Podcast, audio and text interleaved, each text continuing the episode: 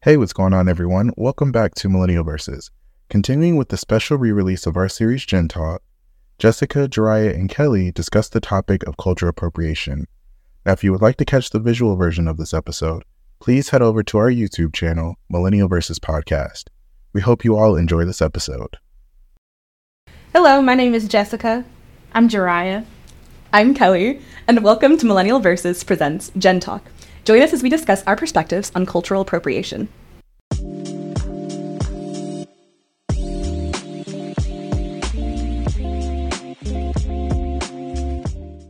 Well, there was the point that it's important to call out people who are appropriating someone else's culture, but also don't take it upon yourself to assume someone else's race because they could be white passing. I am white, obviously, but I'm Latina, so I'm ethnic.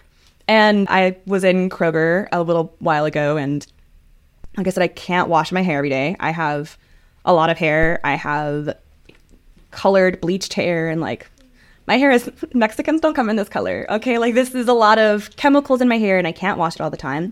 And so, especially if I'm, you know, going to work a lot or going and working out, I'll put my hair in braids and not like, not like cornrows, but like I'll do, I'll do like three like French or Dutch braids and then braid them together in the back. And I was at Kroger, and this white woman was like, "Do you not, do you not feel like you're appropriating?"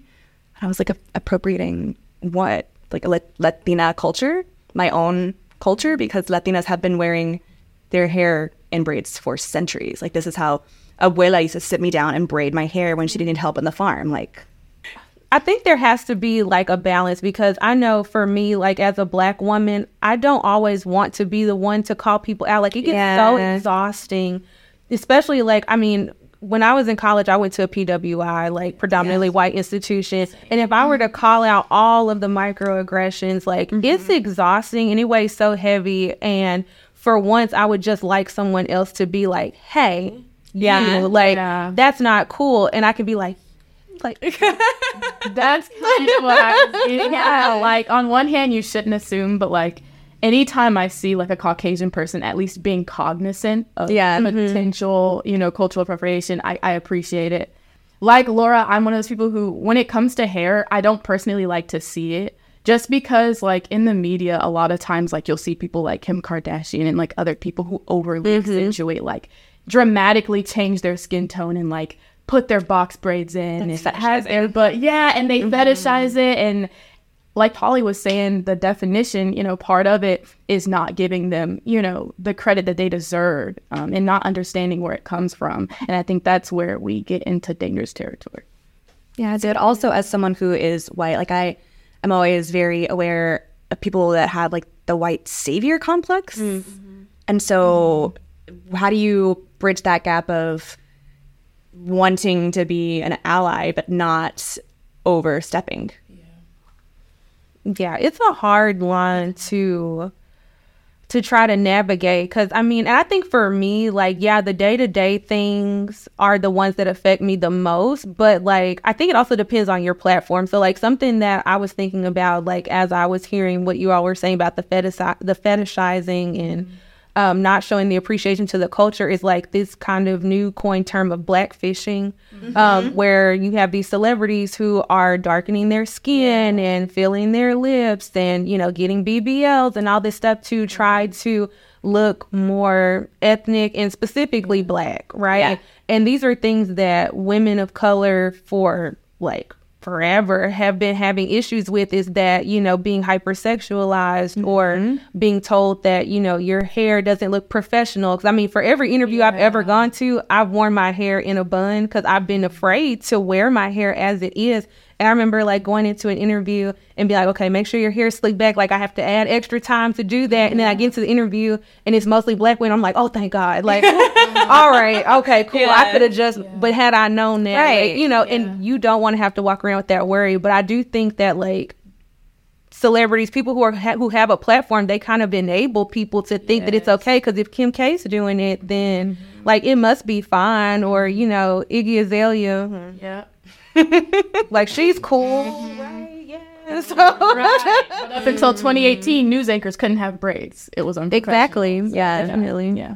I was raised in Japan for a good bit of my life, and I was able to see just how different cultures come together and celebrate each other. And so I think on the appreciation end, um, we've even had like tea ceremonies where we got to dress up in kimonos. Like they let us American people dress up in kimonos, do the tea ceremony, but you're not going to just walk down the street wearing a kimono. You're going to learn about their culture, you're going to embrace them and then wear, you know, the outfits and things of that nature and celebrate with them. But also being at a predominantly white institution, so going from being a military child and seeing all these different cultures to being at Harding, I'm able to see just even the verbiage that they use. Like it's almost trendy to say bet and I even heard like some white girls referring to each other as queen. And it just, it, it kind of rubbed me the wrong way because I was just like, you know where you saw that mm-hmm. and it did not consist of people with your skin tone. You know what I mean? Yeah. Like even back in like from our times in Africa, just being having our ethnicity being so entrenched within the culture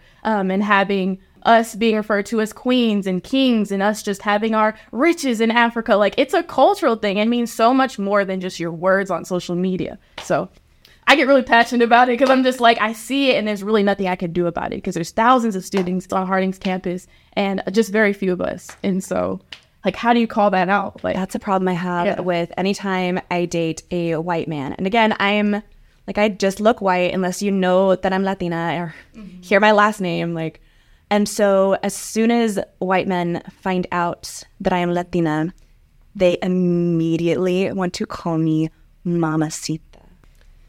Uh huh.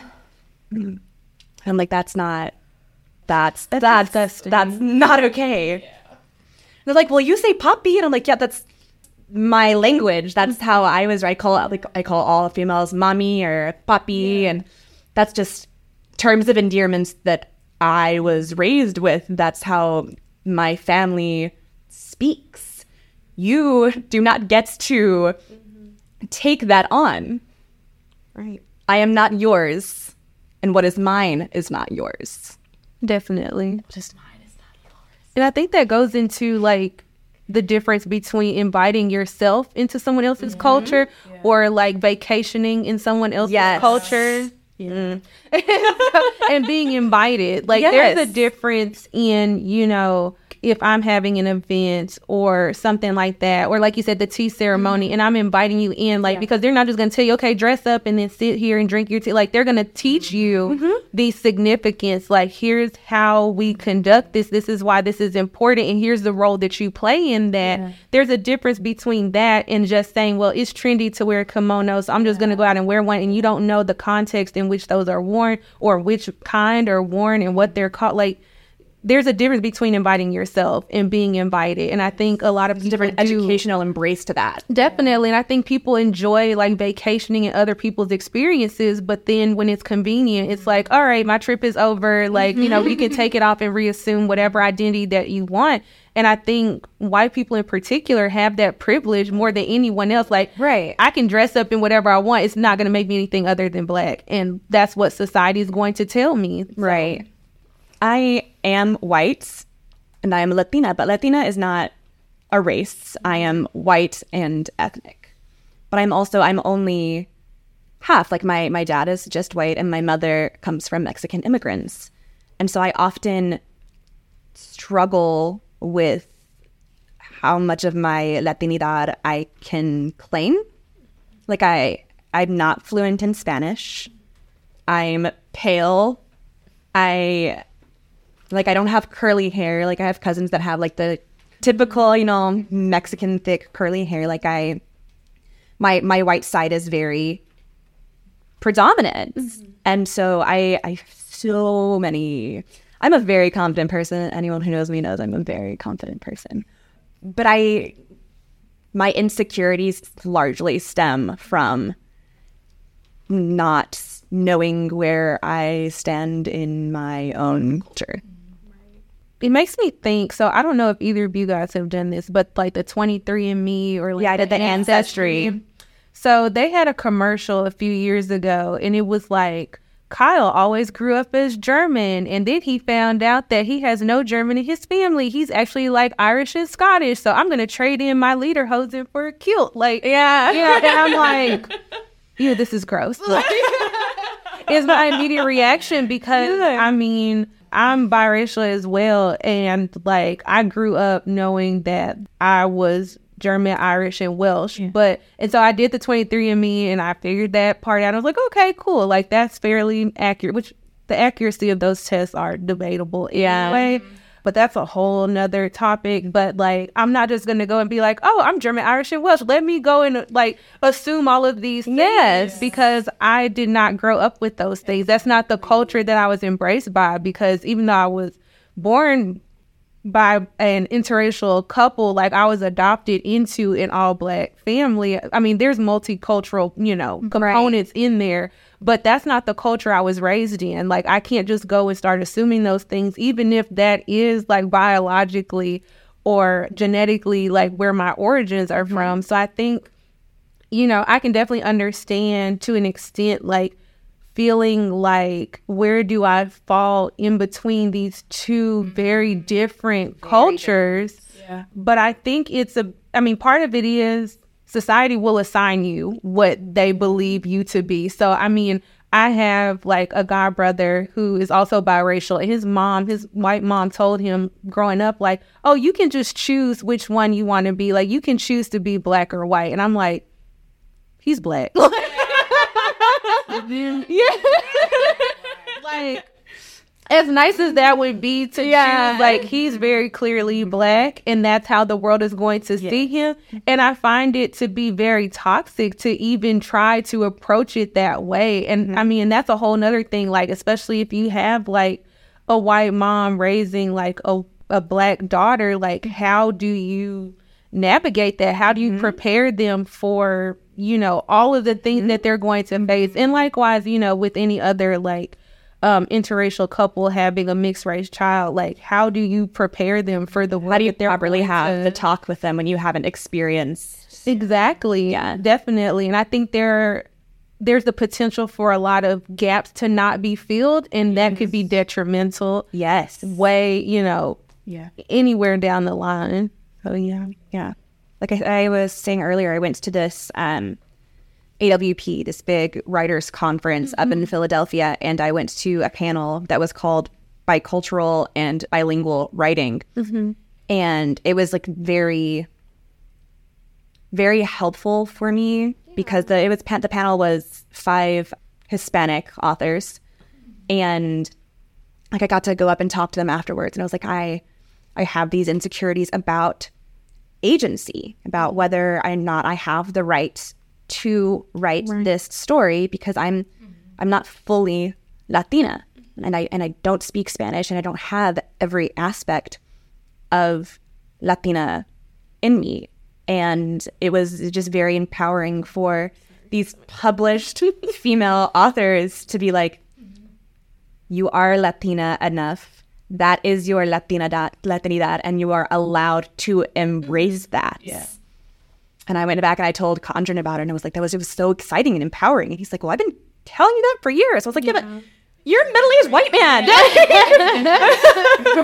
It is different. I think it's also just about acknowledging where you fit in that space. So, like, I, as a black woman, experience a lot of things that other black women experience, but being a, a black woman of lighter complexion, I'm not going to mm-hmm. go through the same things that women, my counterparts that may be of a darker complexion go through. So while I can relate, like, Right. on certain things, like, I have to acknowledge my privilege in the fact that there are some things that I will never, like, I mean, I will never be the darkest person in the room. Right. Like, you know, and I can't walk in those shoes. So I have to acknowledge where my similarities with my community begin and where they end and where mm-hmm. somebody else's story begins and ends. Mm-hmm. So I think there's a lot of there's a lot of nuances that go into that. And so I think it's just acknowledging where you fit and where you find comfort fitting in and then allowing people outside of that to own, take ownership of their own space Right. their own experience. And